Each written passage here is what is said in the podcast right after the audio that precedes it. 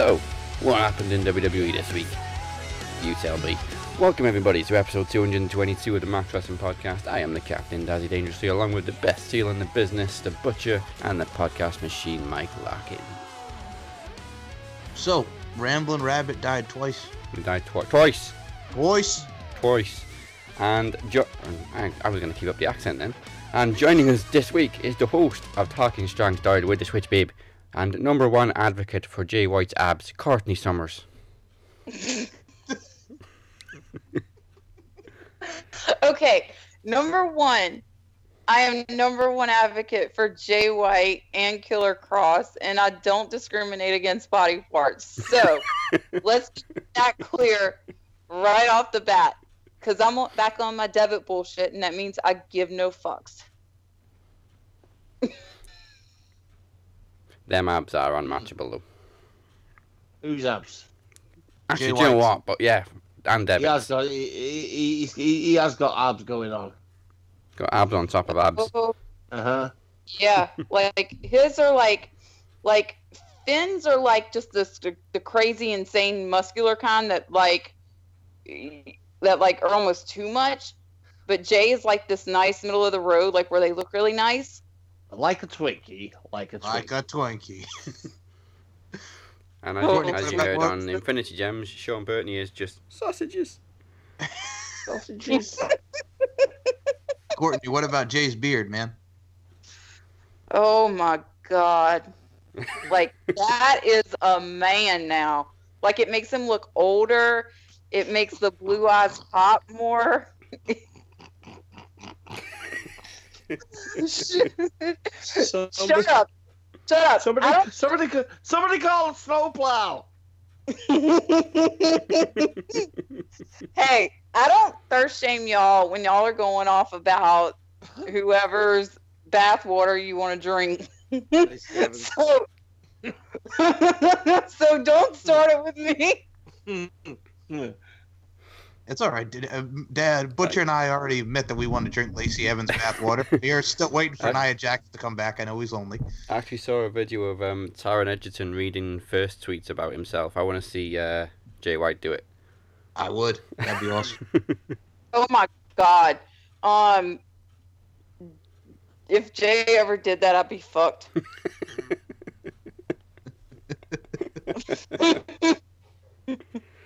Seriously.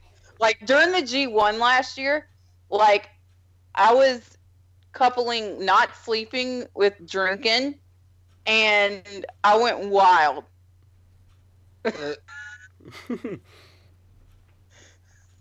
Well, like I said at the start, I don't know what happened in WWE. I didn't watch Raw or SmackDown. I watched highlights this morning, and it took me 20 minutes. That's it. I didn't even have any motivation to watch it. Or as we call it, the Shane McMahon show. Fuck that guy, man. Fuck that guy. Oh, have you heard what the latest word on Shane is? What's that? Oh, I saw the rumor, yeah. I didn't see the source, though. I was waiting for reports! Reports! Well, reports do say that Shane is set to beat Kofi for the title, and I'm like, they do that. That is the ultimate fuck you to the fans, right? Fucking there, the ultimate fuck you. Like, we're gonna put Shane McMahon with the WWE title at his age. Like, not that I'm ageist or anything, because there are guys like Minoru Suzuki who are 50 years old who can still kick ass and take names, but you know, the guy sweats his ass off because he's gassed. And it's just, it's like, what the fuck? Vince has officially gone senile. It's like they have a board meeting every week and they go, okay, so how can we lose subscribers this week? Yeah, and then get this, because they switched the streaming provider. Like, I canceled my network because I was, like, really angry at them. I canceled it for like 2 weeks, and then like I was hearing all the spoilers and stuff from NXT, and I was like, well, fuck me, I guess I gotta go back and get my sub. And because of the new streaming service, I can't even watch WWE Network on my laptop. I have to watch it on my Fire TV. Like, this shit is like just a fucking shit show at this point. Oh, I cancelled mine a couple weeks ago, and I got no shame in saying if I do want to watch WWE, I'll just illegally stream it because those fuckers don't deserve my money. I cancelled it and I had to get it back because of my daughter. You stream? No. Oh, no. Nah, I don't like them. I gotta be honest. I'd still rather pay for them. You could do like you could do like Tony Kirkendall did in RWT. Didn't you put like Ripple, like one of those streaming sites, Ripple for the AEW Double or Nothing show? I just get fucked off with buffing and stuff like that because, especially when there's that many people watching a stream, it just fucking slows it down. I can't I know. If you do like a small group on like Rabbit, it works. Because I've done that before. Like, you just have to have, like, just a small group of, like, maybe 8 or less, and it works.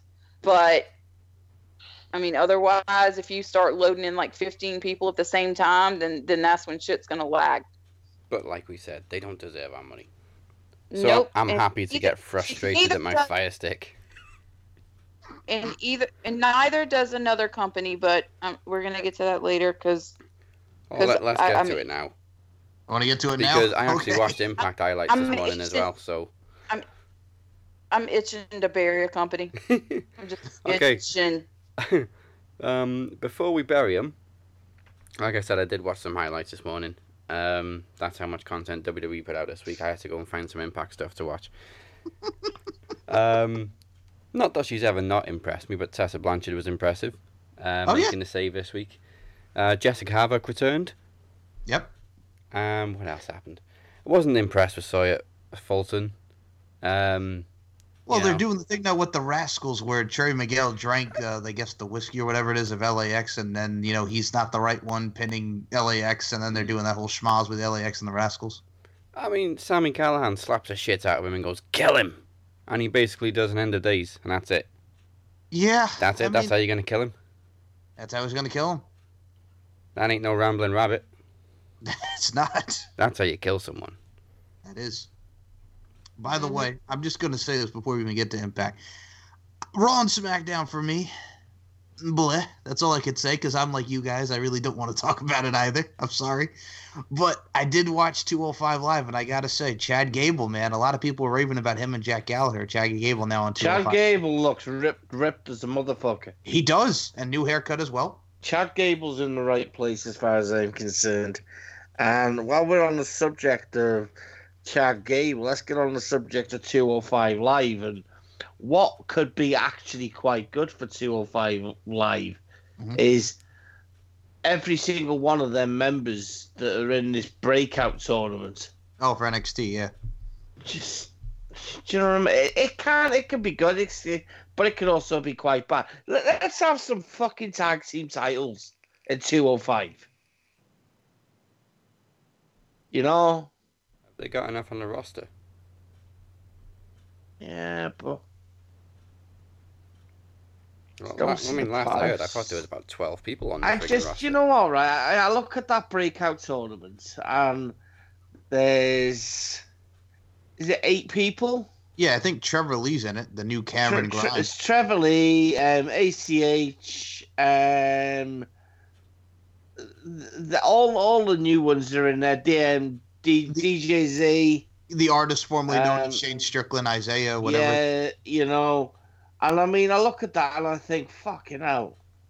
A breakout tournament. These guys are the best, like, cruiserweight. Shane Strickland's had some of the best matches in the last 2 years.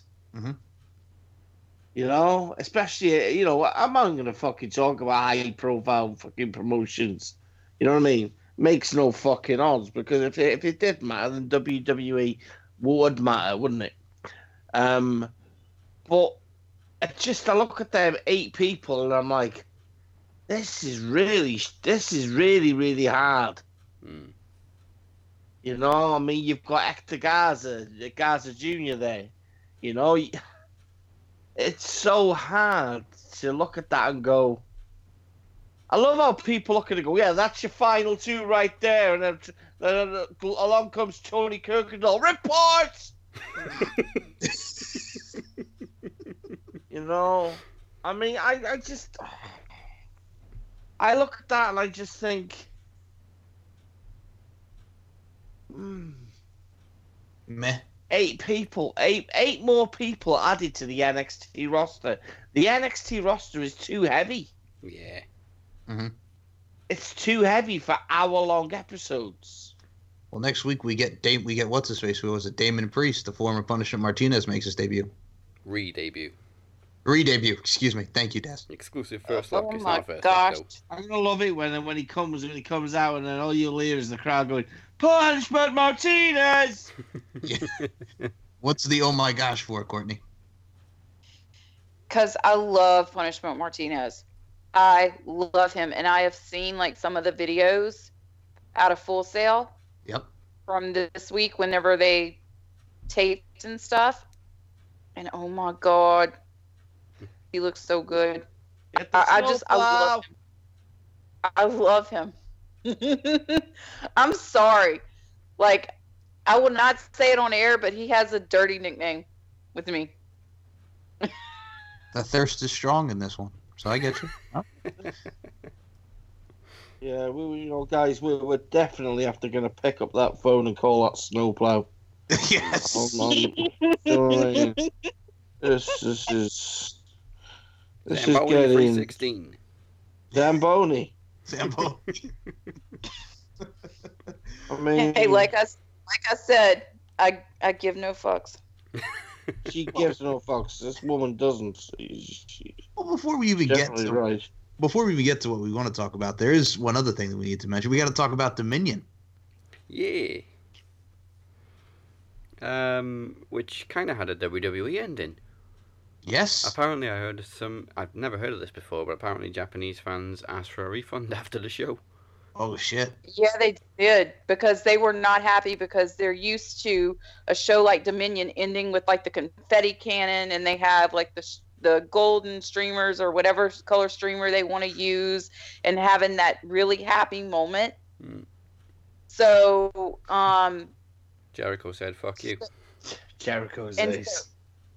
And so it was a very, and also I even tweeted this, that you could tell that Okada was working down to Jericho's level. It wasn't an Okada match. It was very not technical, very just brawler type, just a fight. And, you know, you could tell Okada was not feeling it, and Okada was not feeling the chemistry, and Okada himself was pissed off afterwards.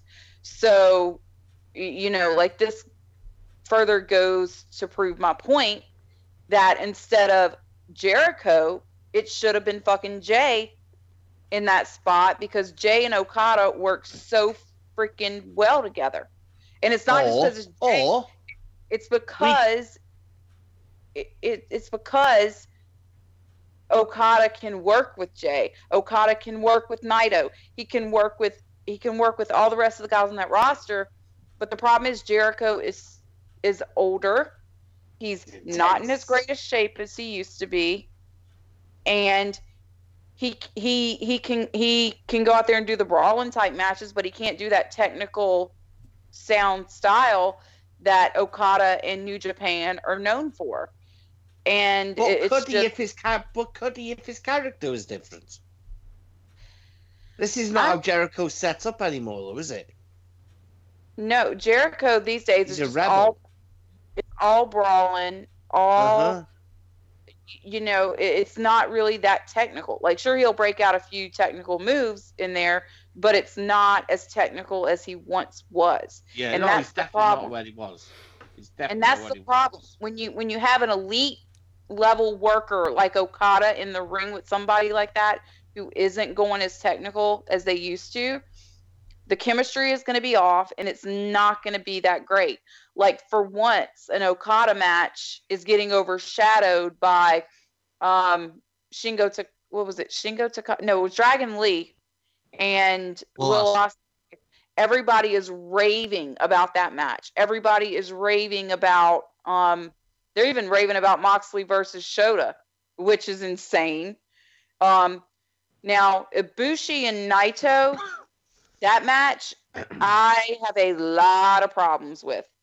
A lot of problems with, because they took that apron bump. I saw it in slow-mo, and I am surprised that Ibushi is even fucking breathing after. Yeah.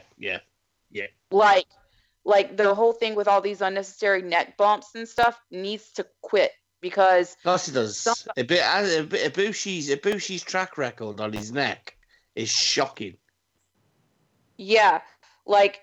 You're playing Russian roulette with your neck. Like, sure, it's the bump hasn't hurt you, you know, X number of times, whatever amount of times that he has done all these neck bumps. But one time, it's not going to fucking work. Look at Hiromu Takahashi. Look at what happened to him. And I would think that after what happened to him, and even though it wasn't a neck injury, it was a brain injury, what happened with Shibata, that New Japan would know better and know to not allow them to go out there and try to fucking kill themselves. Like, I was like, even live tweeting, I was like, Ibu, fucking stop, man. Fucking stop. Because it's like, you know, like his forehead was all swole up. He has a black eye from the headbutts. It's like, this shit, we need like me and my friend, dude who's in Australia, he and I were talking about it after the show, and we were saying that we think that there needs to be a healthy middle of the road style that isn't killing yourself and going insane, but it's not WWE bullshit style. It's something in the middle, something like maybe a little bit more intense than NXT is, but not to the level of crazy that you can. How do you judge that though, isn't it though? That's the thing. How do you judge what I judge that by not taking a million fucking neck bumps, because number one, you've got to worry about your neck health and your cervical spine and how that's going to work out. Number two, then you've got the danger of head injuries with CTE and everything, and what we know now about concussions and the way the brain works. We need to be fucking smarter. That's all I'm saying. We just need to be smarter. And they're setting Ibushi up to win G1.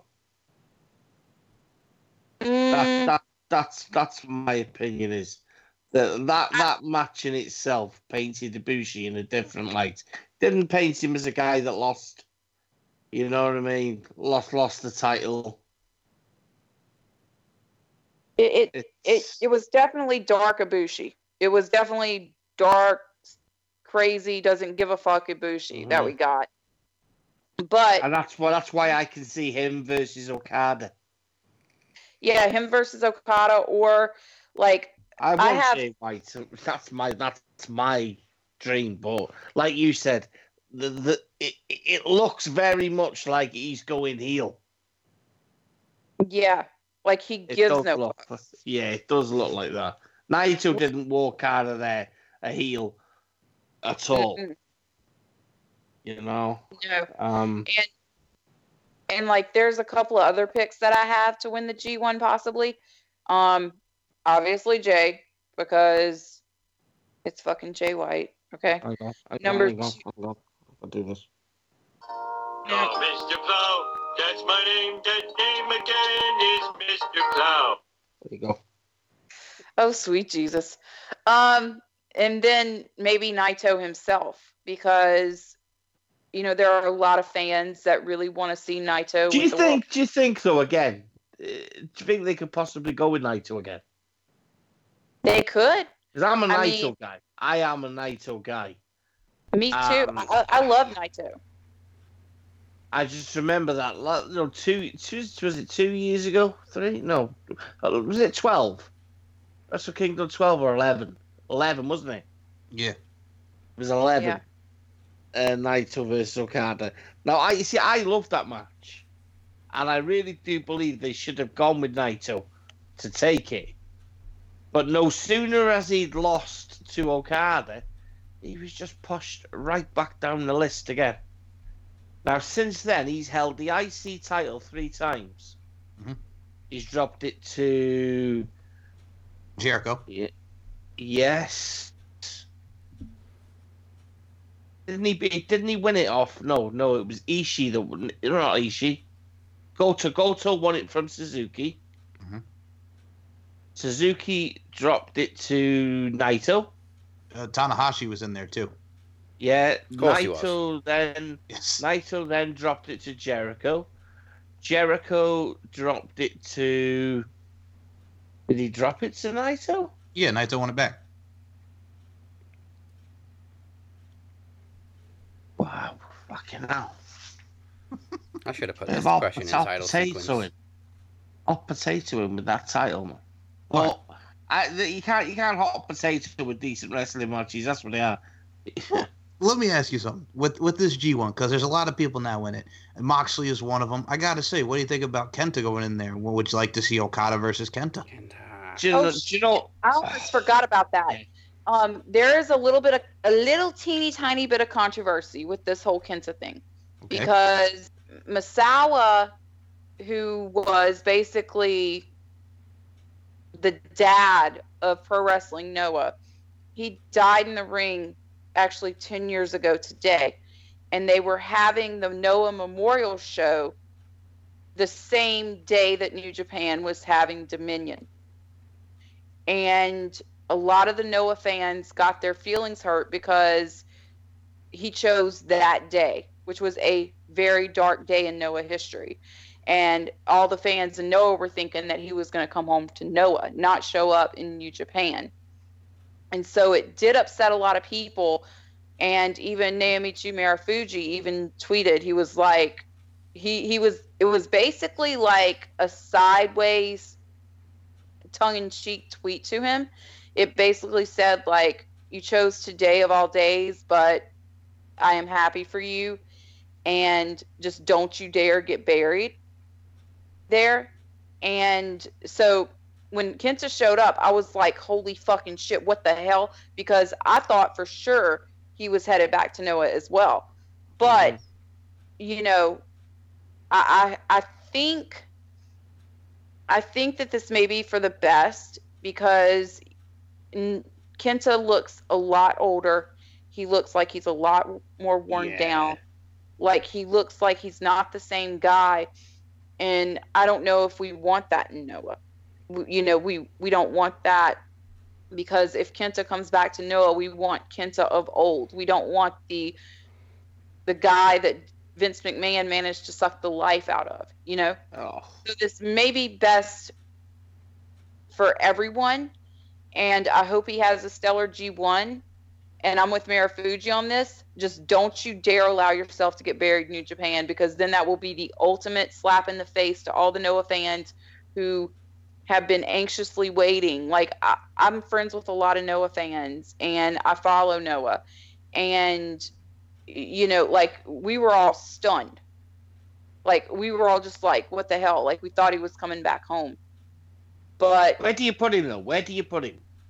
Where do I put him? Where do you put him? What division? We know, even though for his size, he's good enough to be... For me, if CM Punk... could be an heavyweight champion in WWE, I'd have always recognised, you know what I mean? I hate that fucking name, Hideo Itami. I can't stand it. They ruined him from the day they took his name away. They did. And if Will Ospreay can get in the fucking G1, then... this is what I'm saying, yeah. I mean, I'd like to see him go against Ospreay. Not yet, though, because, I mean, Ospreay's hot property at the minute. Oh, Ospreay's hot property, man. Ospreay could win G1 himself. Is he in it? I believe so. I think he declared. I'm not sure. See, he could win it himself, couldn't he? Let's be honest. He's really good at the minute. He's got, like, he's hot. You know, he's come out openly about his depression and things like that. And if that last match he had was anything to go by, fuck me. Okay. It's a tough one, this G1. It is. It's one of the hardest ones I think I've had to look at and think. Everyone, there's a lot of people that have got steam and momentum, and there's a lot of people that don't need momentum. They just need that one moment. Your Jay Whites. I say that's Jay White doesn't look. This Jay White's not the same Jay White. No, it's not. It's not the same Jay White. If I was gonna have a short list of possibly six people, it's Jay, Ibushi, Ospreay. I'll chuck Naito in there for the sake of chucking Naito in there, because you never ever know with Naito. He's like the guy that sits on the fence, and they can choose at any time to take him off the fence and put him either side. You never know what you get with him, Yeah. And like you said, like this is not the same Jay White. Like, I have a strong suspicion. I have a strong suspicion that during this month, the past month that he had off, that he was hitting up a wrestling gym somewhere with a ring, because he was breaking out new stuff that I have never seen him use before. He's a lot more technical. Yeah, and he also he has a lot of MMA knowledge. So I'm thinking that maybe he's been studying some MMA and stuff on the side. And he was also a lot more vicious and a lot more straightforward in the offense and in the defense than he normally is, because normally he's really evasive and tries to. If you were like, obviously, I mean, you're an intelligent woman. You know where I'm going to go with this. So Okada is basically. He's of the highest tier. I don't personally think that, because I've not watched enough Okada stuff, and I still don't believe that Okada should have had that huge run that he had, having watched his matches against the likes of Naito and other people. You know what I mean? But maybe that's just me being biased. You know what I mean? Being the heel guy. But you look at Okada's style, whether it's his stand-up, he flies, his mat work is superb, his striking is very, very good. So maybe they're kind of like tuning Jay up for that. Do you know what I mean? Just to make it, the match, that bit more solid, where they're spending time in every, you know what I mean, every section of the ring. Which, like the last match with Okada, I mean, I got to be honest, I didn't think it was Jay's best work, but I didn't think it was Okada's. I didn't think they. I don't know whether that's me being biased. I wasn't blown away by that last match, which Jay shouldn't have lost. No, he freaking shouldn't have. But I wasn't blown away by it. And I am still freaking salty as hell about that shit. I still think they made him look too weak. Who, Jay? Jay, yeah, Jay. I think they made him look too weak. I don't think they made him look weak, but I think that they definitely... I think maybe that match lit a fire under Jay's ass, and he decided that he was going to start changing shit up, because after that match... He has been slowly, like not even slowly, like at a rapid, like snowball rolling down the hill, getting bigger, getting better. And I think that's the scary thing. The scary thing is the dude is going to turn 27 in October. He hasn't even hit his peak yet, and he is still evolving and still getting better with every match that he has. And that's the scary thing. Like, imagine Jay at 30. Mm. Like, that is a mind-blowingly scary, but scary in a good way thought. And it's like, me, selfishly, I want him with that title sooner rather than later. But I would understand if they took their time with it. I would understand. But...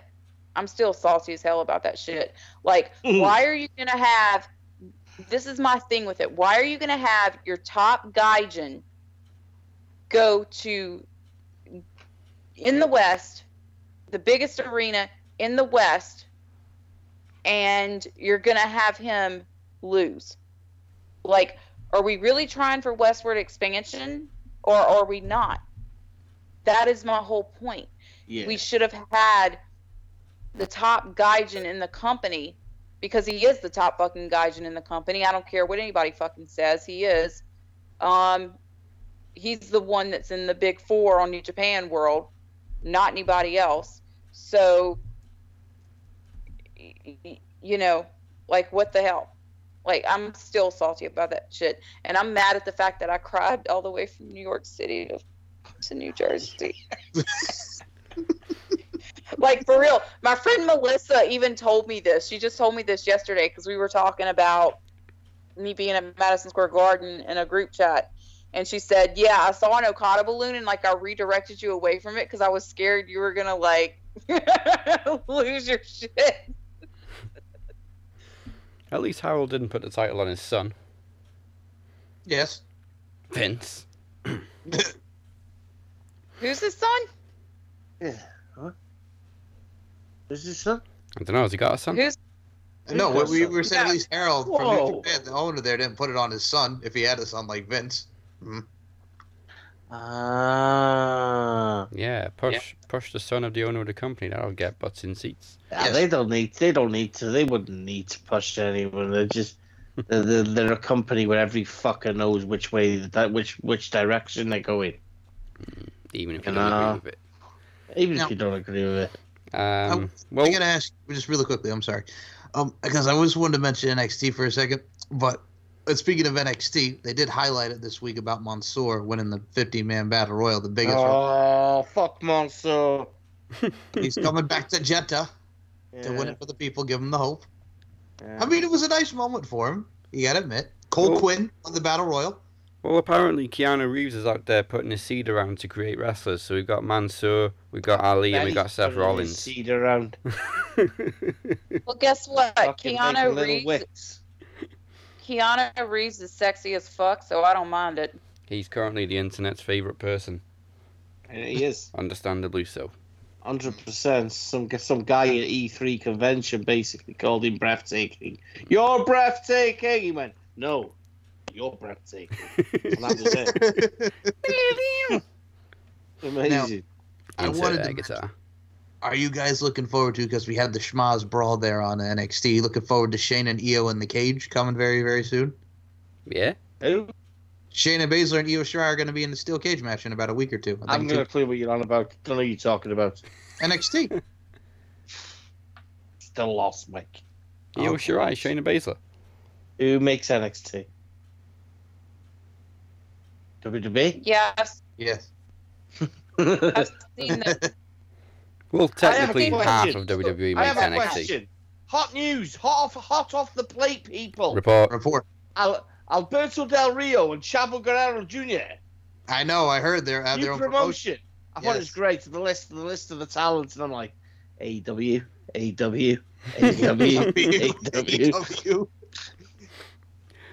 Well, before we go from one negative to another, Mike, I know you're anxious to find out who you could be facing if you get to the final, if you get past the Walker. Okay. So, we had Robert Davis versus Emir Blackbane Costello last week in the King of the Mic. Results are to determine the first person in the King of the Mic final, 66 to 34%. And the 66 goes to Crazy Eyes Robert Davis. Yeah, boy! You're retired again! They both killed it, but yeah. I said you bring out the Crazy Eyes, it shit gets dangerous. So, let's find out who Robert could potentially be facing in the final. Take his eyes. So you got to do, take the eyes. Yeah, it's like a crocodile, you just go for the eyes. Yes, like that's like Happy Gilmore. You know, I swear to God, remember, you took it, Chubbs. You took his hand. You took Chubbs' hand. Hey, man.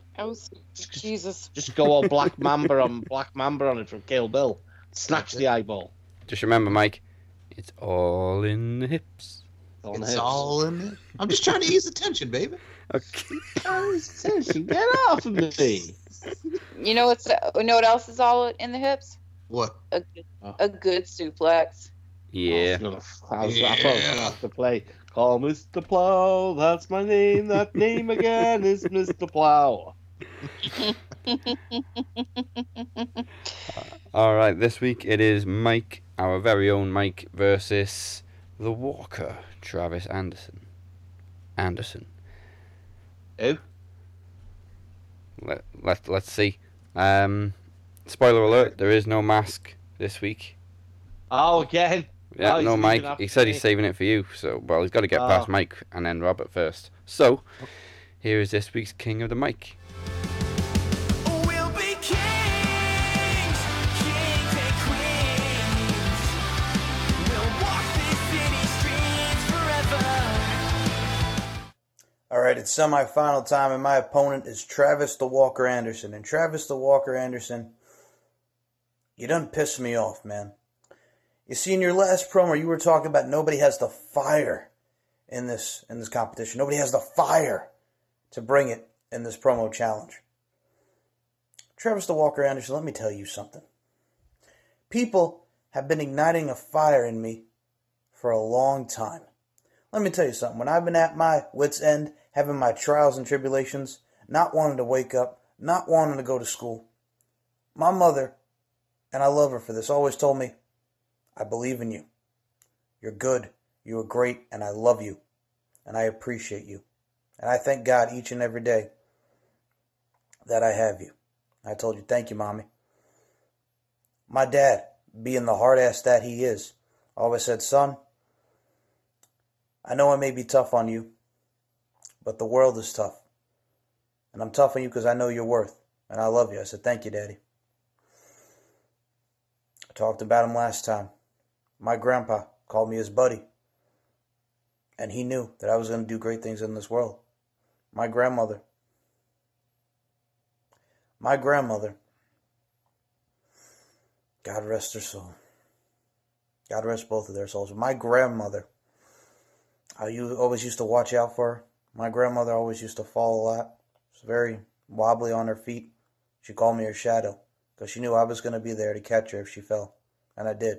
And for that, I thank you. And each and every one of those people lit a fire under me. You know why, Travis the Walker Anderson? Because they believed in me. Dazzy Dangerously believed in me. Been on Max Wrestling for 2.5 years. Emir Blackbane Costello believed in me. RWT, the future is now. Courtney Summers believed in me. Talking strong style with the switch, babe. Who do you think records that show? That'd be me. LFC believed in me to be the host of their podcast, because I'm doing beautiful and great things. And when I talk, beautiful things happen. Hello, ladies and gentlemen. My name is Michael Larkin. Beautiful things happen when I speak, Travis. You want to have fire. You want to lit a fire. People have been lighting a fire under me, and I lit a fire on them. Why? Because I inspire people. I believe in people. My best friend, Steve Nikifor, believes in me. Through all these times, he goes, Mike Larkin, you know I kid you. But at the end, you know what? You're not even my friend. You're my brother. And I said, you're my brother too. And I appreciate you. 11 years, that dude's been my ride or die. He's been with me for 11 years. You know why? Because I lit a fire under him, and he did that to me. When I didn't even want to wake up to even do podcasting, I've thought about quitting. I don't want to do this. Where am I going? Am I just spinning my wheels? Well, you know what? LFC provided me with that platform. They said, Mike, we dig what you're doing. We love you. We'd like to have you as our official host of the podcast, because we know what you're worth, and we know that you will get the best interviews out of those people. So I said, thank you very much. So Travis, people have lit a fire around me, and I've lit a fire around them. And I've inspired people, and I believe in people. So I want you to hear me when I say this. Don't you fucking dare tell me that I don't have the fire, Travis the Walker Anderson. Do you fucking hear me, Travis? Because you know what, Travis? I want you to listen to me very, very closely. I am not Moses Marquez. I bring it 100 motherfucking %, not 9%. Each and every time I do a podcast, each and every time I wake up in life, when I didn't even want to wake up, fire has been fueling me. Passion has been fueling me. Dazzy Dangerously has asked me, Mike Larkin, do you sleep? No. You know why? Because I'm constantly awake, wanting to get up and inspire people and light a fire, Travis Anderson, in people, just like people have ignited a fire in me. So Travis Anderson, I have one final question for you. Was that enough fire for you, Travis? If you think that you're going to use me as a stepping stone, well, you better fucking step hard, Travis. Because at the end of this tournament, at the end of this bout, I'm going to walk your ass out of this tournament. And I'm going to watch you burn, Travis. Now, Travis, to reiterate, was that enough fire for you? So here we are, semifinals of King of the Mic tournament. My opponent is Michael Larkin, a friend of mine. I'm very happy I'm up against you this week. You know, you beat Courtney Summers, you know. I beat, well, unfortunately, I destroyed Moses Marquez. It was a great win, and I'm really happy that I moved on. And I'm really excited that I'm against, you know, my Carolina brother. You're South Carolina. I'm North Carolina. It's awesome. I'm really happy about it. And I'm watching all these other videos and all these other promos, and everyone is finally getting that fight that I begged to get out of everyone in this tournament. And it is so awesome to see it. It's got me hyped. It's got me pumped. And I know what you're going to say in your promo against me. You're going to say, it's nothing personal. It's just business. But see, that's the problem with this, is the butcher has made this personal for me. And I hate to do that to you. I hate to bring something personal to you. So, unfortunately for you, the Walker weather forecast of the week is you don't stand 91% chance in hell against me. You see, everybody has a new name. Everybody has a name. Butcher named me the Walker. You have multiple names as well. The Podcast Machine. The Knowledge Champion. Then you got Emir. RWT Kingpin, Emir Blackbane Costello, now RWT Master Kingpin Doubtfire, whatever you want to call him. Then you got the Butcher. He has a name. Everybody has a name. Even Robert Davis, Mr. Crazy Eyes. But in the coming weeks, I'm going to have a new name that the Butcher will not give me, that the Butcher does not want me to have. And my new name will be the King of the Mic. So, Mike Larkin, my friend, you know, we said that we're going to be the Carolina Reapers of RWT, you know. But 91% Are you going to be able to compete with that? What are you going to bring to the table to defeat me?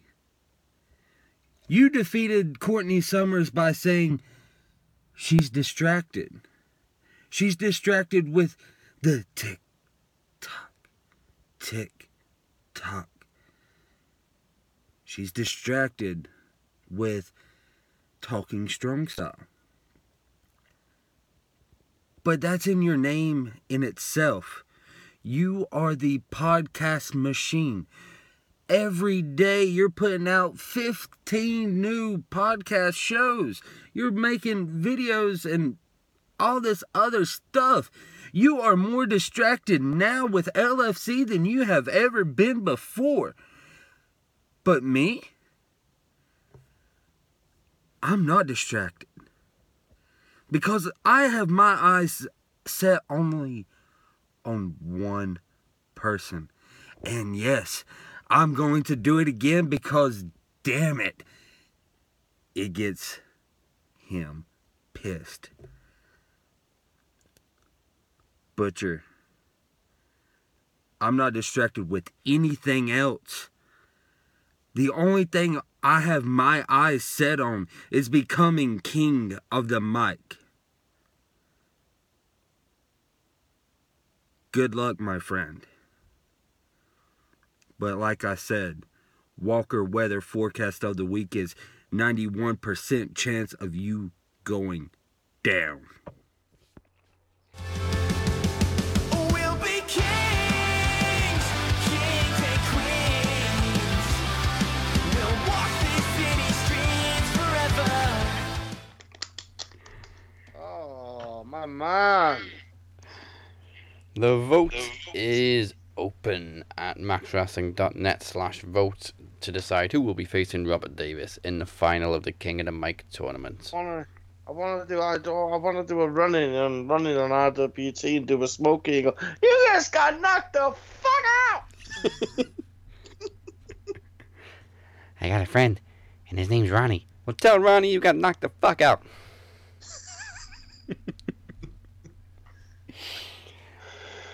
Whew. Yeah. Right. Damn. That Mike. Is... Yes. Mike lit the mic on fire. I did. Mike, man. I'm taking a walk with Mike Lowry. Mike Lowry.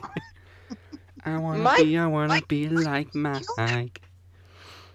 Wow. Impressive, Mike. I like that. You actually put tears in my eyes. Well, as I was doing that, I tried so hard not to say, "Let me tell you something, bitch." As soon as I said, "Let me tell you something, bitch," I was like listening to everyone. I was like, he's got it, man. He's got it. He's feeling it. He's feeling it. Keep going, Mike. Keep going, Mike. Don't think of anything else other than where you're going. Yep. So like I said, it's either me or the walk against Robert Davis. But what you do, man? You just zone out and zone in. It's all in the hips. It's all in the hips. He's in attention, baby. He's in attention. The best is little Nicky when he comes back and he's in heaven teaching all them. You know, it's all in the hips. We got to go for our class. Remember that? Yeah, it's all in the hips. It's all in the hips. Yeah, it's all in the hips. Little Nicky, man. Okay. Okay, we're going to get on to a little more Impact in just a second, but a little bit more positivity before we do. Quick shout out to the Four Corner Network's newest recruit. If you enjoy first-person tours of abandoned asylums and mines, check out Deacon Explores. First episode is up right now, and don't forget to follow Deacon Explores on Instagram for some extra photos. Does this geezer drive? He will do soon. I don't know if I'm allowed to say why. But yeah, kind of. Yeah. Right. Was his license revoked like mine? Maybe. Cool. Yes, follow it, and it's DEECAN. We should go and break into Debbie Nutt's house. I think he's been there. Oh yes. I will say this. I did see some of his stuff, and I'm happy he's a part of the network. So, what's up, Deacon? Also, he's banished WWE as well, same as me. Oh, he's banished. He's banished WWE. Fuck that shit, I'm out. He speaks Spanish in WWE. I'm like, what? I just want to say, are you sure there's not a little favoritism there? Because he also banished WWE like you did. Yeah, I mean, that's what I said to him. That's why he goes exploring, to get as far away from Monday Night Raw as possible. I appreciate that. I'm just kidding. But yeah, that's awesome. I like that a lot.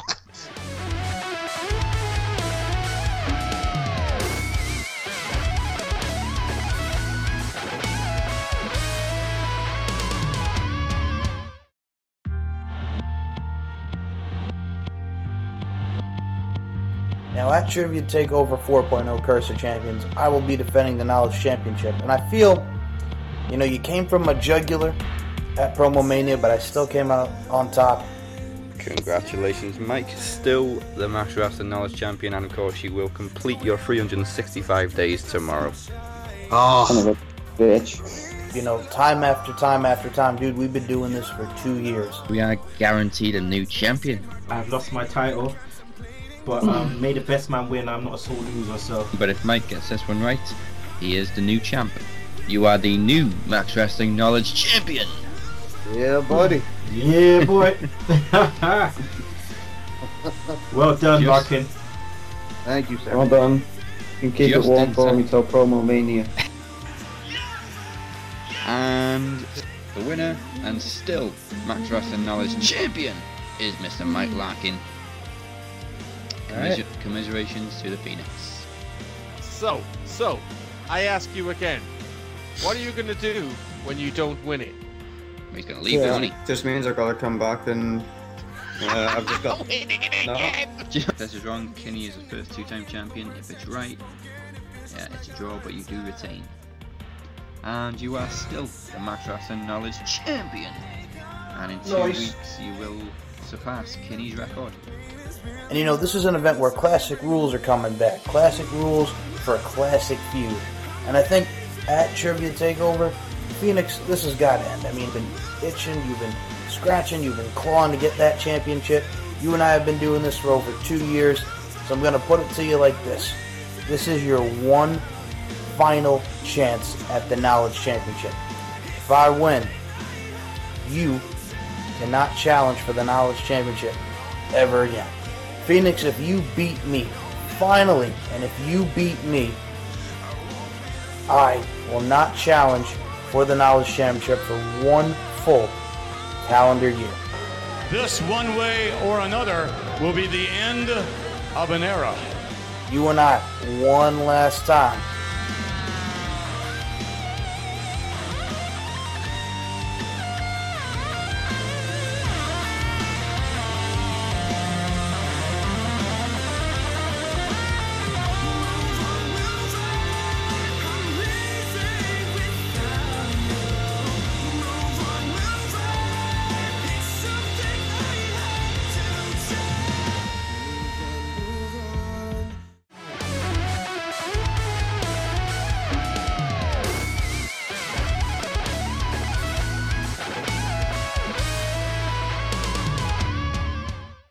Alright, so on to Impact. We did mention some good things about it earlier, but they done pissed us off this week, especially Miss Summers. And Butcher. Well, actually, all four of us. They done fucked Killer Cross up the ass. Let me just start with this. Anthem is a $1 billion company, okay? If you are working for a company that is owned by a $1 billion company such as Anthem, you should be getting paid a living wage. Mm-hmm. No bones a fucking about it. Okay? The fact it was revealed in that interview that Scarlett still lives with her mom and she has to hold down a job in addition to her wrestling. Now, what the fuck is up with that shit? That is just so much bullshit, is ridiculous. And Cross, you know, has obviously something going on in his life that he's having to help take care of his family with. And they weren't willing to pay him a living wage so he doesn't have to bust his ass on the independent circuit to make ends meet. Like, that is such an insult and such a slap to the face. It is ridiculous. It blows my fucking mind. Here you have Cross and Scarlett. Let's be fucking honest. They are the male and female draw of Impact. You look at Scarlett's YouTube hits. You look at Cross whenever he's a main eventer on Impact. The Twitch numbers go up because that's the only fucking thing we have access to because Pursuit is fucked.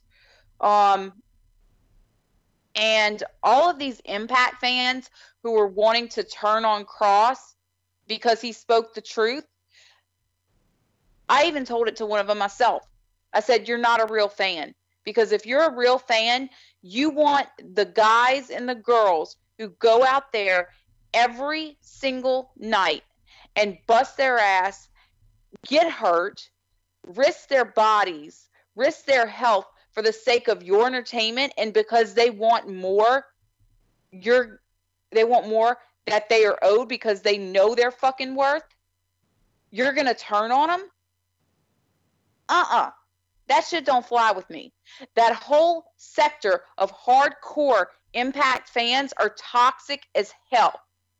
The second anybody says anything negative, you get called a bitch, you get called a jackass, you get called any other number of names that I don't care to repeat. And it's bullshit.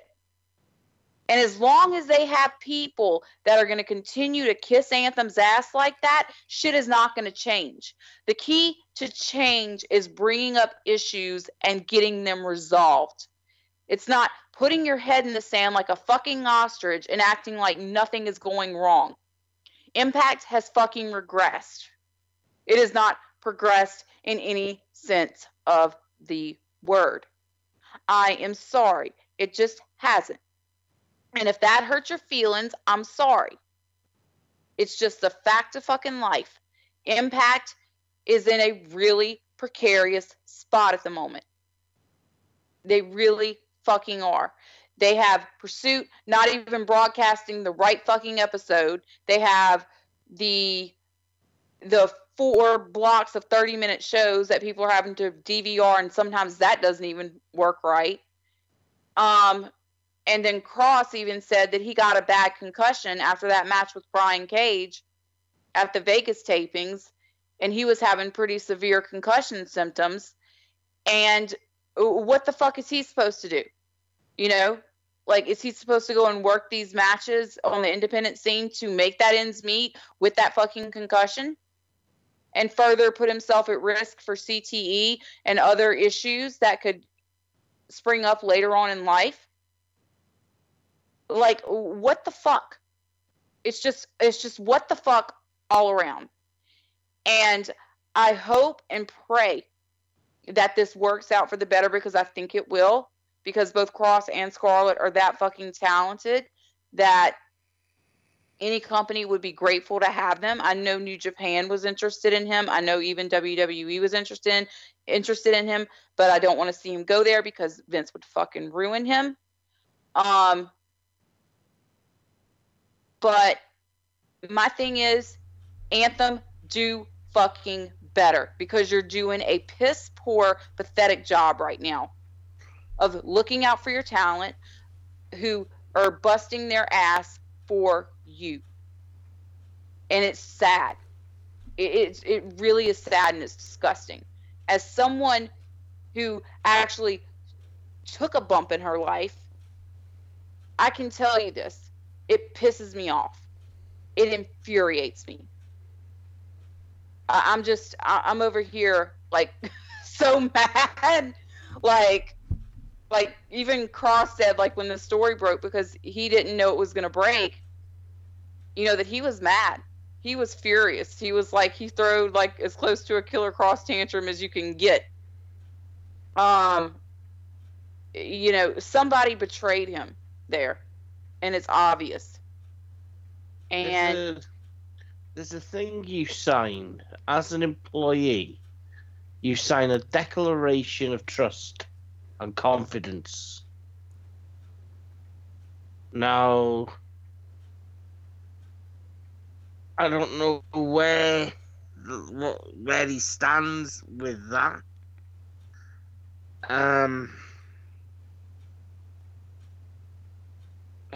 Fuck's sake!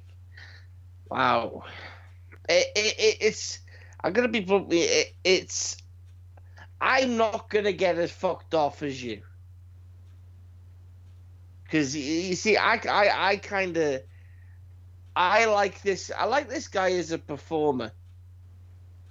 But I love him as a person. You know, I don't know the guy. All I've got to go off is videos showing him, you know, his tranquility and the way he conducts himself. And now I'm not talking in the rest of the ring cutting promos. I'm talking going away and, you know, being the guy he is and you know what I mean, taking that mind and healing it. And healing the body and making the body stronger. Now, I spoke to my friend Mike, and I said to Mike, Mike, message Killer Cross, if Killer Cross can, you know, speak to me, or just, you know what I mean, just give me a couple of minutes, you know, just to kind of point me in a direction of how I can kind of handle the way I think sometimes. Mm-hmm.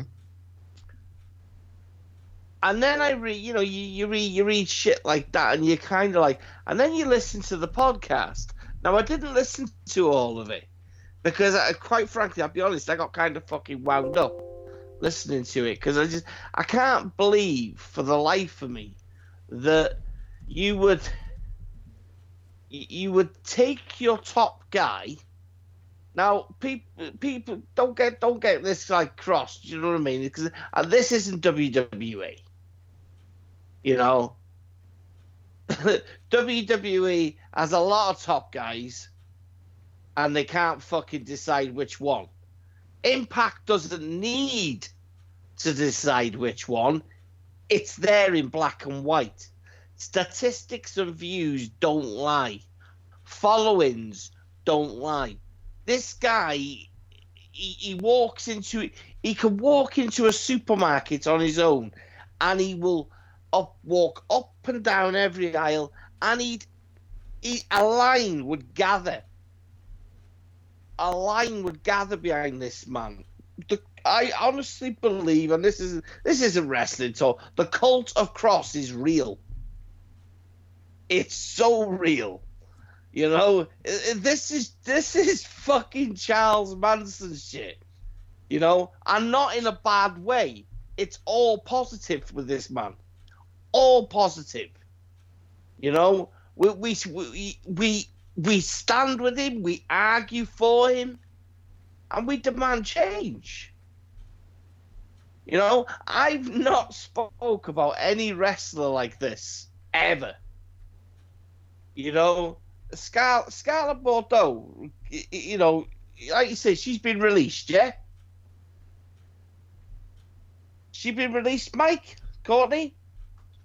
Well, I'd pretty much say it if I was just on. So she's just on sabbatical then, or she's just not been on the last lot of tapings. Well, if I could get some country, case of that. Well, Butcher, if I could get some country on that, I would probably say she's channeling her inner Tammy Wynette and saying "Stand by your man." So that's how I'm thinking about it, man. Okay then. Okay. So I mean, she still lives with her mother. She's working. She's working two jobs. So let's just look at it from a point of view. She's a young girl trying to catch a break in the business. She's got a man who she stands by and loves dearly. And you've got a guy that requests to be paid, like Courtney said, a living wage. I cannot believe that you're paying people in that company Now I'm talking from a person looking in. Now I've watched this fucking shitty promotion for a long time. Now the only time this promotion is watchable is when that guy's on it. It's fact. Statistics do not lie. Twitch views rise when he's on screen. As soon as he leaves, people turn off. They plummet. You cannot hide from this. You know, you really cannot hide, man. There needs to be a fucking public attack on Anthem and the Owl and Ed Nordholm, because you can't. It's all well and good us sitting here and constantly banishing and poking Vince McMahon for his treatment of WWE talents. You know, we expect that from Vince McMahon. This is Impact fucking Wrestling. This is a promotion that's been suffering for years. You know, whether it was financially, whether it was because you were run by a fucking whatever you want to call it. You know, they got a chance to succeed, and they've never had more of a chance to succeed than what they've had in the last 12 months. You know, they've been helped. The companies have been more than generous. You know, wrestlers have been, you know, seeking work. You know, Lucha Brothers, Tyre, Johnny 20 names, fucking Brian, I'm not taking anything, Cage. You know? You know, fucking, you just go through. Yeah, I mean, continuously. Well, Butch, I'm going to add to that. I mean, they got the New Japan jobber going for the title at Slammiversary, so I mean, it's just like, whatever. They continuously break down the promotion. It's not just the case. The top tier guy has been put in a shitty situation, and he's been more than a man about it. You know what I mean? He's been a gentleman. He's been patient. He's not gone off on one like I fucking would have. I'd have flipped Ed Nordholm's fucking table on his head. Fuck that Al. Half man, half Al. You know? It's... And he's willing to go back to work. That shows the character and the strength in the man. You know? He's willing to walk into a pre-taped fucking arena and get booed by fans. Because he will. And do you know how he'll react? He'll feed off them. That's it, people. Feed the fucking demon. Feed it. Because you'll just make him look 10 times fucking bigger than what he is now. My only issue with all this is he wants to put himself in a shop window. Right? It almost sounds now like he really wants that move. So that big figure that we know he's worth, these wrestling companies won't give him that now because they know how his position. You know, Ed Nordholm said, "Go and fucking find somewhere else." Has he not, Courtney? Basically, huh? Ed Nordholm basically said, go find somewhere else if you don't want to be here. Well, so your price goes down. I mean, here's the thing. Like, if Ed Nordholm is like, you don't like it here, go somewhere else, then why not set him free? Yeah. Then why not let Cross and Scarlett maybe go to AEW together, because she is close with the Bucks and those people because she was in Ring of Honor. Cross knows several people on the roster. The reason why he was at Double or Nothing is because he knows most everybody on the roster. So it's a thing of why not let them go and flourish somewhere else, and then maybe if Impact is still around and Impact is doing great, maybe maybe they come back to you. Like, I just don't understand the mentality of we're just not going to let you go. Because if they're not going to let him go, they obviously... They know his stock. They know his stock. That's where I was going. They know that he is a valued asset, and they don't want to let him go. Oh, he's valued fucking... You know what I mean? His stocks, his market. He has a market. They're fully aware of his Twitter activity and his... The way people like, I'm not going to say bow down to him. I worship the guy. I think the guy is an absolute we're not fucking worthy. Well, it is that. It is exactly that. We suck. We're scum. You know what I mean? I would count his M&Ms. You know, the brown ones. Brown M&Ms. I would separate them all out. There you go, Mr. Cross, sir. You know. And he could call me a peasant, and I wouldn't care. You know, I just it's fucking hot. It's not right. It's really not right. Here's guy. The thing. As good of a guy as he is, outside of the character, taking time for fans like I've even seen fans, you know, like be like, I'm having a bad day, Cross, what advice do you have for me? And he just, you know, he tells them like the bad times won't last basically. And for you to have a guy that is that good to his fans and that interactive with them, I don't understand it. Like, there are a lot of Impact talent that just don't interact with the fans. And the only time that they do is when it's something negative, and it's just so that they can, you know, basically have the I'm on TV and you're not moment. Yeah. But, you know, like, you have this guy that has such a good heart behind it all, and you're gonna treat him like this. Like that's what's got me the most upset about all this, is that here's a guy who is so good to his fan base. He is so good and so giving of his time. He does interviews with whoever will ask him to do an interview. He doesn't care how big or small you are. He takes his time. It's like, why? Mm-hmm. Is it because he's not just a straight up cunt? Is that why? Is that why? Because he's not a dickhead enough that maybe they need to watch what buttons they're pushing. You know what I mean? You know, because there's this an old saying: you poke the dog fucking long enough, it'll come out and fucking bite you. Yeah, you know, like I'm surprised. Like he isn't angrier than he is. I could say he's professional. He's professional, but I mean, like, I'm surprised, like, he's not, you know, just mad as hell.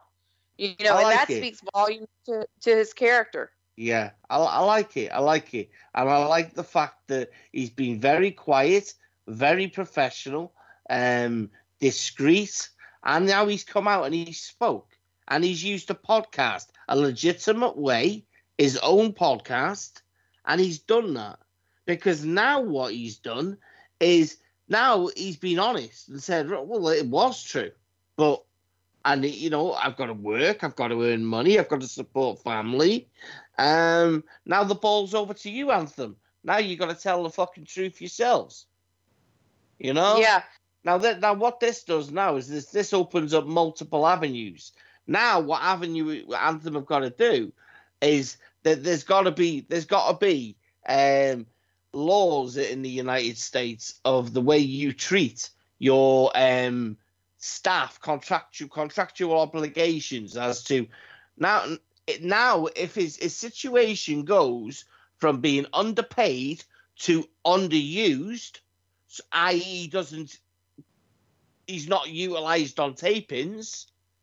Yeah, then he's got a legitimate route out of his contract. You know, should they go? They could throw the biggest fucking curveball ever in and go, right, Cage, you're going to drop the title to Killer Cross. Fuck's you do then? You know, mm-hmm. that's probably the. He's not going to fucking turn down a chance to be world champion. But at the same time, I bet you any money he doesn't fucking want it. You know, this is who Killer Cross is. He's a grafter. Well, and he also called it. He was right what he said. He's a minimalist. He doesn't need a lot of things to make him happy. No. Just give him red meat, coffee, and alkaline water, and he's fine. And Scarlett Bordeaux. There you go. And Scarlett Bordeaux, and he's happy. And maybe exactly. And maybe every now and again Reese's Pieces for a cheat, but he's fine. Like, and I adore that about him. I adore the fact that he is a minimalist and that he spends his time, you know, listening to philosophy lectures and, you know, exploring spiritual awakening and becoming a better person. You know, uh-huh. That's how he spends his spare time. And it's like, what the fuck, dude? Like this is a guy that's not out there drinking. He's not out there partying. He's not getting in trouble. He's not getting arrested. He's not having any scandals or anything. But he's getting looked over for people like Michael Elgin, who has a shady past. Fuck Elgin. Who has shit, who has dirty laundry, who has skeletons in his closet. And it's like, why the fuck? Like what, is this just a company where if you fuck up, then you're gonna get over? Like what the hell is this? Hold on one second. Courtney, wait, before you even go any further, I just want to say, you know what it is before you finish your thought? What? It's the Canadian boner. Oh, sweet Jesus. All right, go ahead, Courtney. It's just, that's what makes this all mind-boggling, and that's what makes it all the more infuriating, is the fact that you have a guy that is just an amazing human being. He's legitimately... They treat him like a yes man, Courtney. He's the fix it guy. That's what he is.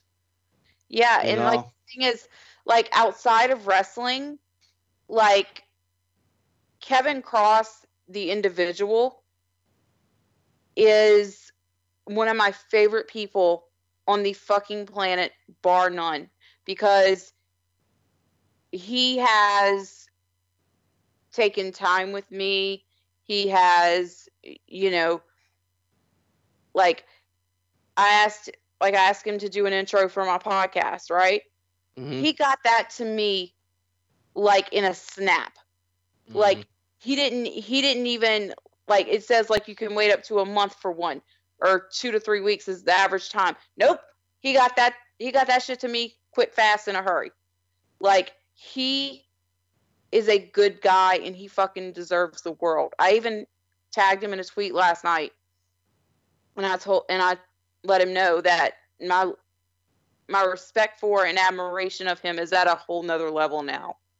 My daughter's got a fucking big fucking soft toy owl. Do you reckon if I fucking just hang it from a noose and then get my daughter... And then video my daughter punching shit out of it. Nah, because then you're going to get the SJW shit. Report child services. Reports. Well, we were talking about this, and I was telling Courtney, I'm like, I've even seen it on social media, some things, and I know these ass kissers, they're already freaking turning on him, and it's just ridiculous. The funny fucking thing about all this shit is, you know, these legitimate, supposed to be legitimate fans, right? And Courtney said it right. Impact Wrestling, right? WWE is as well as Impact, so it's not the same fanboy shit. Yes. It's toxic environments. Impact Wrestling's Twitter group community is toxic as fuck. Yeah. WWE, not so much. Not WWE, not so much. Because with WWE, there's millions. You're talking a couple of 100,000 with Impact. You know? And they're sheep. They're all sheep. Not one of them has their own opinion or own voice. And they cannot take constructive criticism. They do not know the word. They don't understand constructive criticism. You are being negative. You are burying Impact. You are a person that watches WWE, not wrestling. Not wrestling, but it is okay for someone like Colby fucking Cooper to sit there because all that little fuckwit wants is a job and to be respected. Okay? It's respect that he desires because the little fuckwit's got no friends.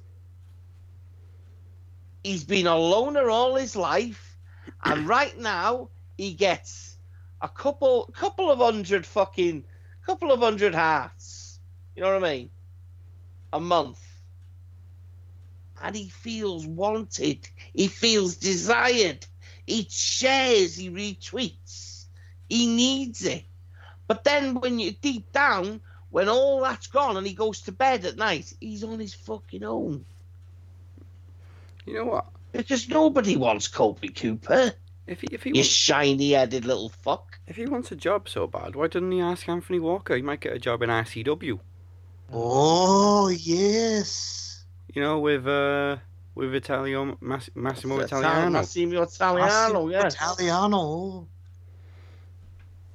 By the way, you know what Cooper's got? You know what else Colby Cooper's got besides a shiny fucking head? You know what else Colby Cooper's got? A stick AIDS. Up his ass. Everyone got AIDS. No, he's got a little wiener and some tiny nuts. Dick joke. Shit. Well, it's just a joke. Come on, you never seen The Master of Disguise, Dana Carvey, 2002? Little wiener and tiny nuts. Yeah, you say Dana Carvey, all he's I think dickless. Is gas. He's dickless, isn't he? Let's just be honest, he's dickless. Mangina City, man. You know, it is. Colby's got a mangina. Colby's got a mangina. You know what I mean? It's the geezer's dickless. You know, but that's you know that's Impact Wrestling in a nutshell. Dickless. Well, you know, Impact Wrestling. You know, it's like the Chiefs and Indians. Yeah, too many Chiefs. Not enough Indians, right? Killer Cross doesn't want to wear the big headdress and stand next to the big totem pole. He's happy being an Indian. Okay. You know? I got to say, there's one thing with Impact fans, because we used to rag on him and we haven't done it in a while, but Butcher, your boy BQ, now has a YouTube channel dedicated to AEW. Does he? Oh, he does. No, jumping on the bandwagon, is he?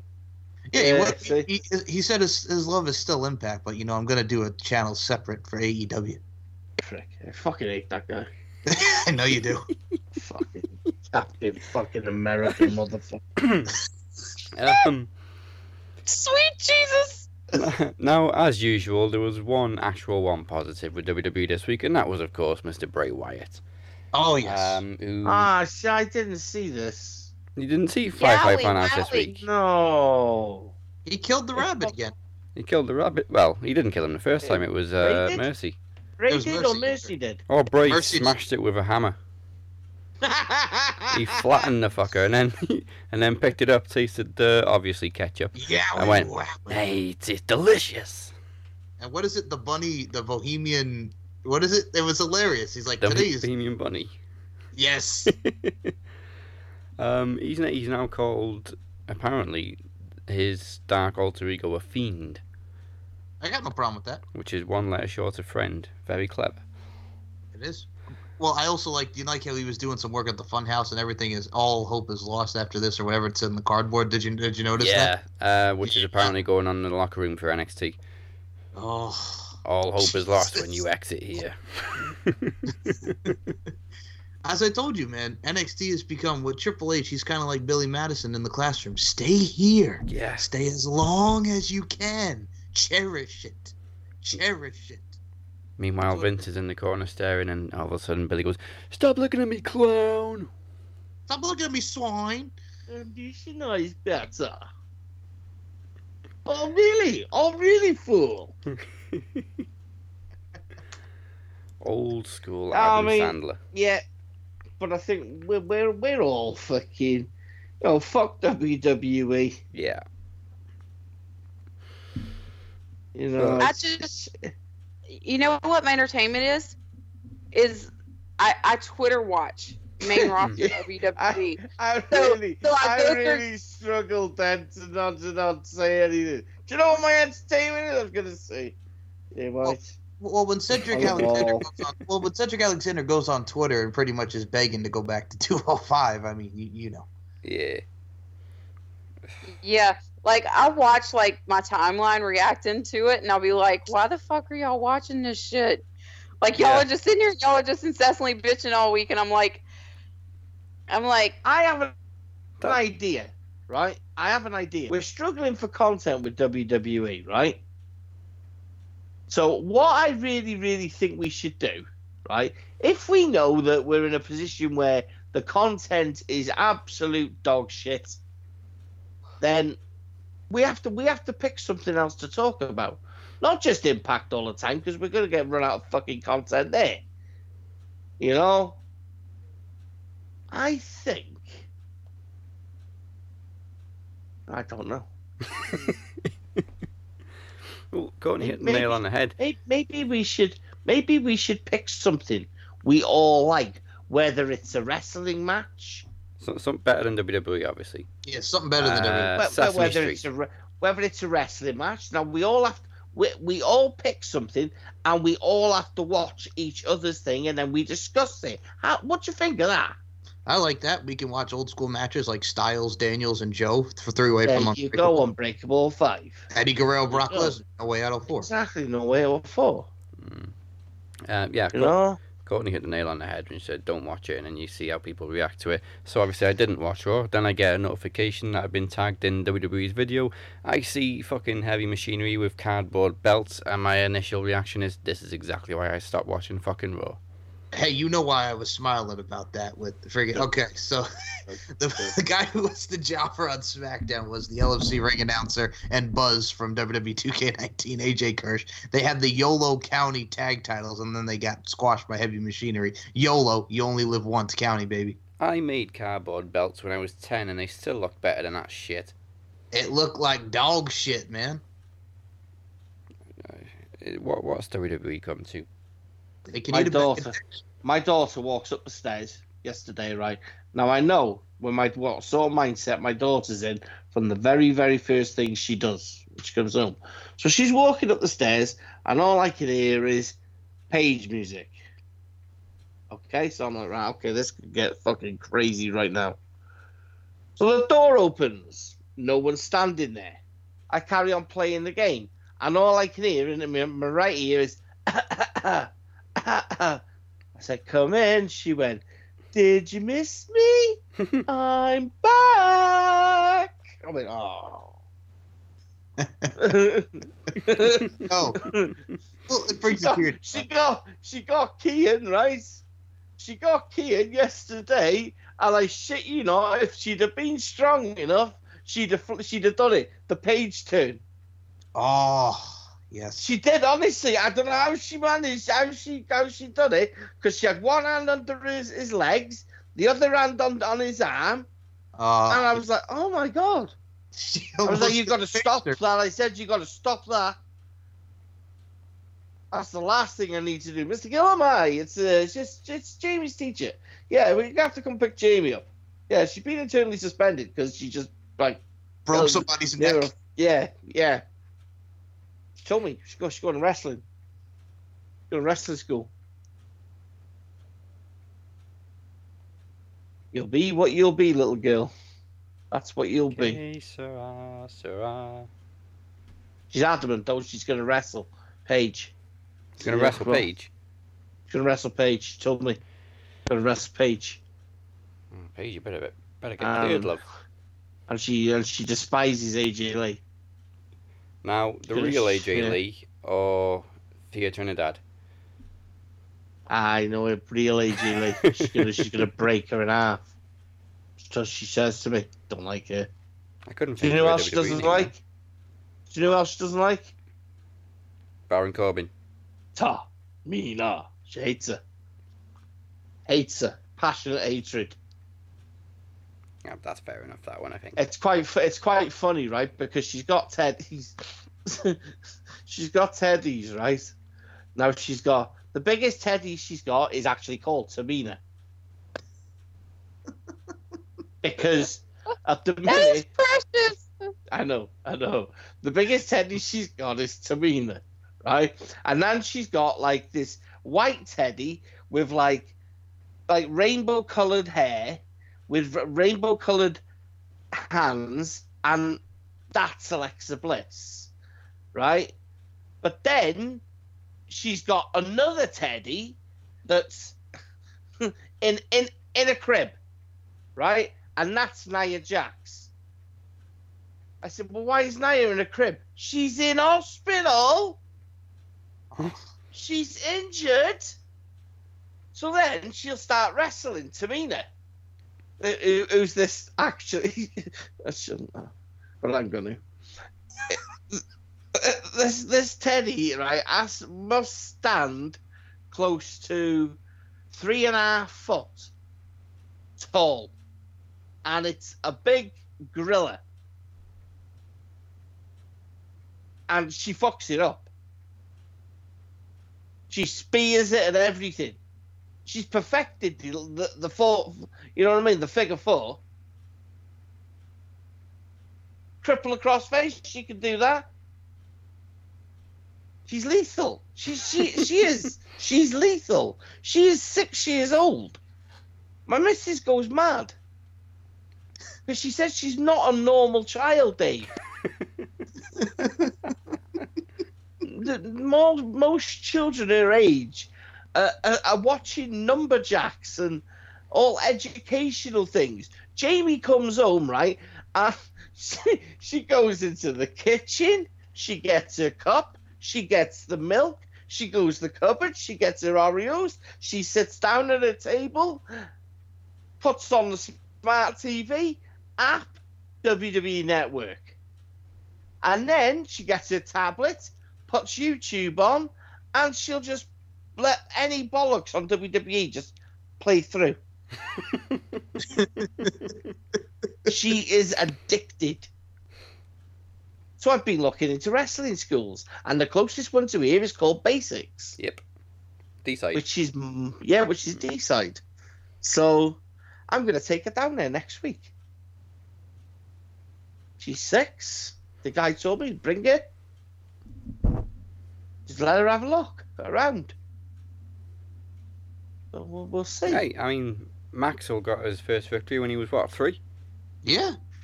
And in the spot. Let's have a look. She's hard enough. She kicks shit out of her brother. I know that much. Did he say bro, Butch? Bro. Yeah. He's doing all that sort of stuff. He's still knocking on the door and jumping in with parties on Xbox and going, "What's up, bro?"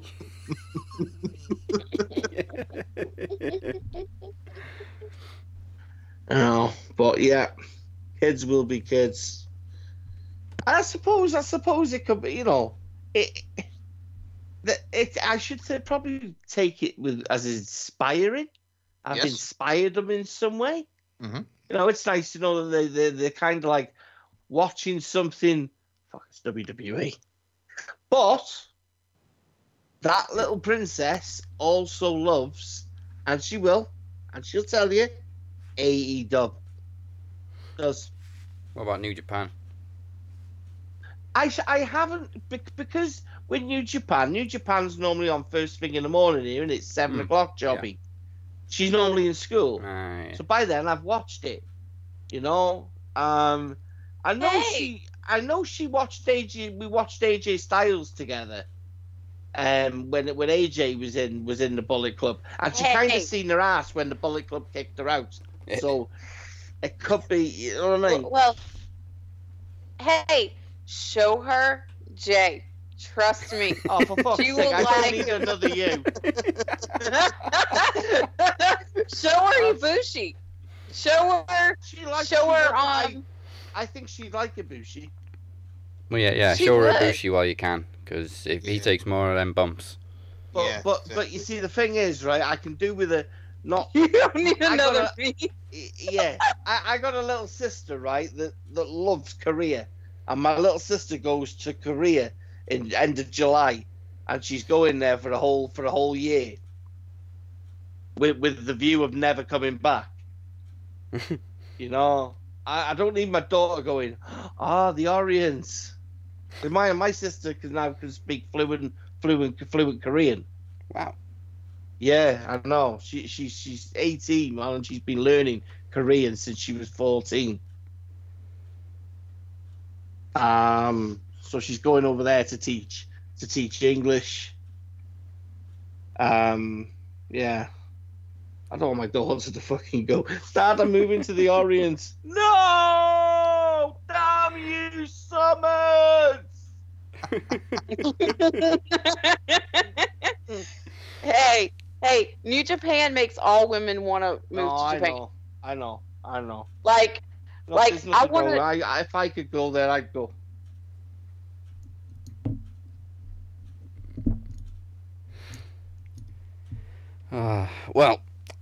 Trivia Takeover 4.0 Curse of Champions is 2 weeks away. So Mike or Walker, whoever ends up facing Robert Davis in the final, you'll at least have a week to prepare before the final of the King of the Mic. It does, of course, come your way June 29th. Mike will also, even if he isn't in the final, Mike will be defending the Knowledge Championship against the Phoenix. And the theme song is Move On by Firefly. Phoenix's new friend. Oh, thank you, Mike Abesis, sir. God, man. Make me fucking sick. Comes in there fucking giving his humble opinions. He don't even watch fucking wrestling. And Mike Ibiza, because Mike Ibiza don't like me and he's blocked me, Mike Ibiza be like, "Ooh, yeah, good choice, man." And my Phoenix is like, "Oh, yeah, thank you, Mike Ibiza, sir." Mind you, I did see that. And he did make a good choice, though. He did, but I'm not. I made the same fucking choice. No one said anything to me. That's because you blocked Mike Ibiza. Yeah, you blocked Mike Ibiza. Now, I just want you to know, I did see that post, and I'm just like, I know he's going to give Phoenix shit as soon as he comes on the show, and mission accomplished. Mike's bringing fire, Phoenix is bringing a panda. Oh, motherfucker, Phoenix. Motherfucker, yes. Now, you shouldn't be here. You shouldn't be here. I was going to put that in the fucking chat as well, you know. Fuck you, Phoenix. You don't even watch wrestling. You also got pissed about... Why don't he go spoil another finale or some shit with his Game of Thrones and you got all pissed? Well, he did. He fucked up the start. I'm waiting for Daz to you know what I mean? To holler it in. And Phoenix just starts the whole thing. And I'm like, well, let's fuck that up, wouldn't he? You know what? I should have cut that out and just played it natural at the end, but... Yeah. I love the lad. I think he's fucking funny, Phoenix. I love ripping him. My missus says to me, she, "You're a fucking bully, you are." Because you're always on that lad's case. I said, "I love it." I said, "When I'm having a dark day and a bad day, who else to bring the better out of me than Phoenix?" Exactly. And then I find out that Phoenix is more of a pervert than me. So there you go. You learn something new every day. I'm telling you. Wait. I've gotta hear this. Why is he more of a perv than you? Oh man, I tell you what, there's skeletons in closets, right? And then there's what Phoenix has got in his closet. Licking the plate dry or some shit. What the hell? He licked the plate clean or whatever he'd say with something clean. There you go. It's right. Damn. Oh God. You only have to say the word Bailey to him and he comes out in hot sweats. He does, man. He used to argue with me. There was this death on Max Wrestling when he was talking about Bailey. Oh, butcher. Oh, for fuck's sake. Why don't you talk about Bailey like that? Exactly. All right, now I can officially say this since she's on the line. I think we may have found another sick puppy, even more of a sick puppy than Courtney Summers. That is the Phoenix. So yeah, I just got to say that. It is. It's true. Right, Courtney? I feel thirst shame. You're welcome. Before we You're welcome. One other thing we forgot to mention before I bury Phoenix some more. Chris Jericho and Hiroshi Tanahashi. Do you want to see that? No. No. Thank you. No. No, what I want to see is I want to see... The thing is, right, if you're going to put Chris Jericho in a New Japan ring, right, you've got to stop... I'm going to agree with Courtney. Do you know what I mean? To a degree. I don't know much about New Japan as Courtney does, but I know that Chris Jericho's style has adapted and he's changed because, like Courtney said, he's got older. So if you're going to put him anywhere near a New Japan ring, let's change the fucking game. Have Minoru Suzuki. You know what I mean? Minoru's one of these guys that he will sit there and he is a heel. But you are stepping into his... It's his world. You know, you want to prove you're bad? Right? Yes. Stop all this shit with Liger and just have Suzuki. Or... No, I won't go that one. I said like Ishii, Jericho.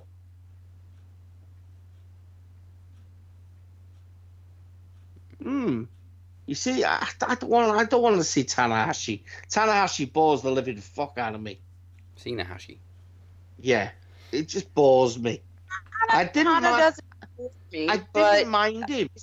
You know what I mean? I didn't mind him. I would say mid 2000s, going into possibly latter. You know what I mean? Don't like him in the last 7 or 8 years. I just think it's... I don't know. It's just the way he's glorified. I don't like it. I liked him when he was at that, you know, that mid junior. Do you know what I mean? Coming out of that Lions, going into the... Do you know what I mean? What I'm trying to say?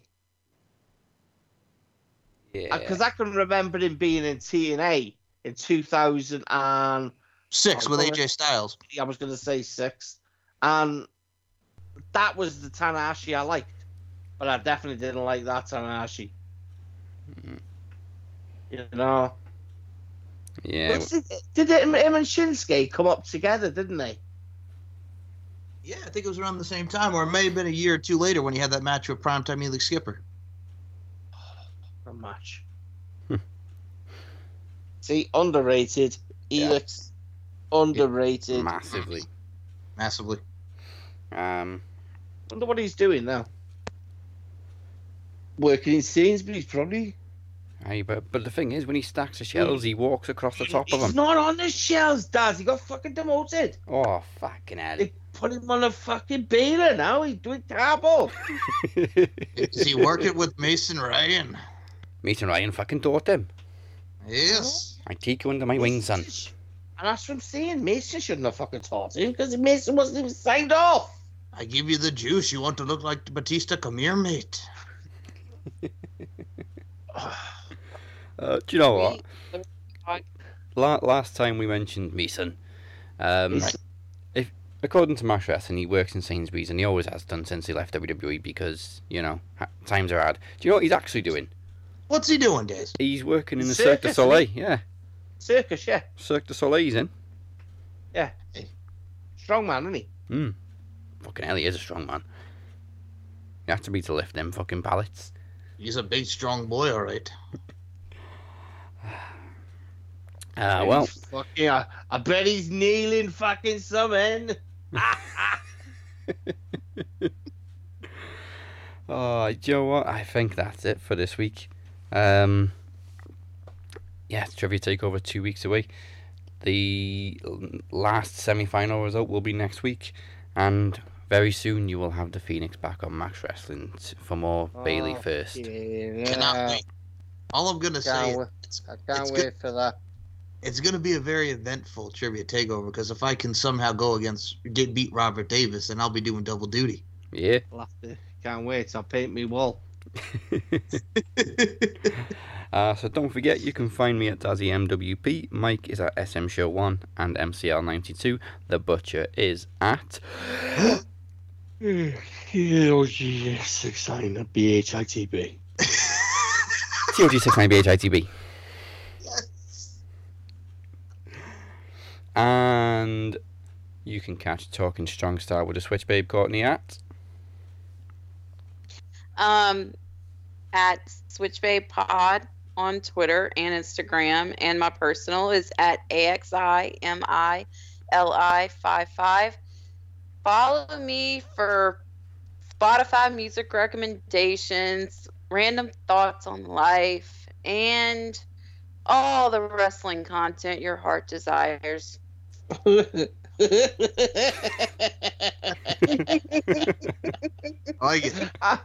was about to say, so Courtney, what is your theory on what are we going to talk about today? What is,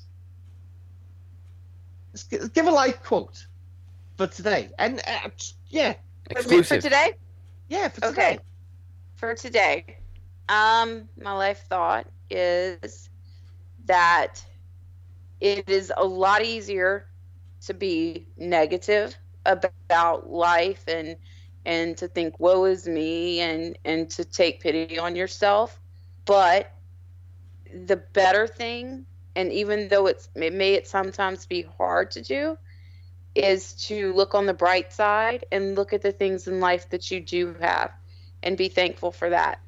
That's my advice to all of you today. And know that I love you all, and you're enough, even if you don't feel like you are. You are. Everybody is worthy of love and respect and all of that good stuff. And I hope you have a kick-ass day wherever you are in the world. Oh, I like that. I like that too. You know what they say? Some things in life are bad. They can really make you mad. Other things just make you swear and curse. When you're chewing on life's gristle, don't grumble, give a whistle. And this'll help things turn out for the best. And always look on the bright side of life.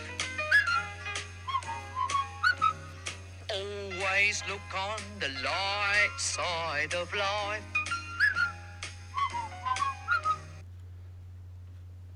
There you go.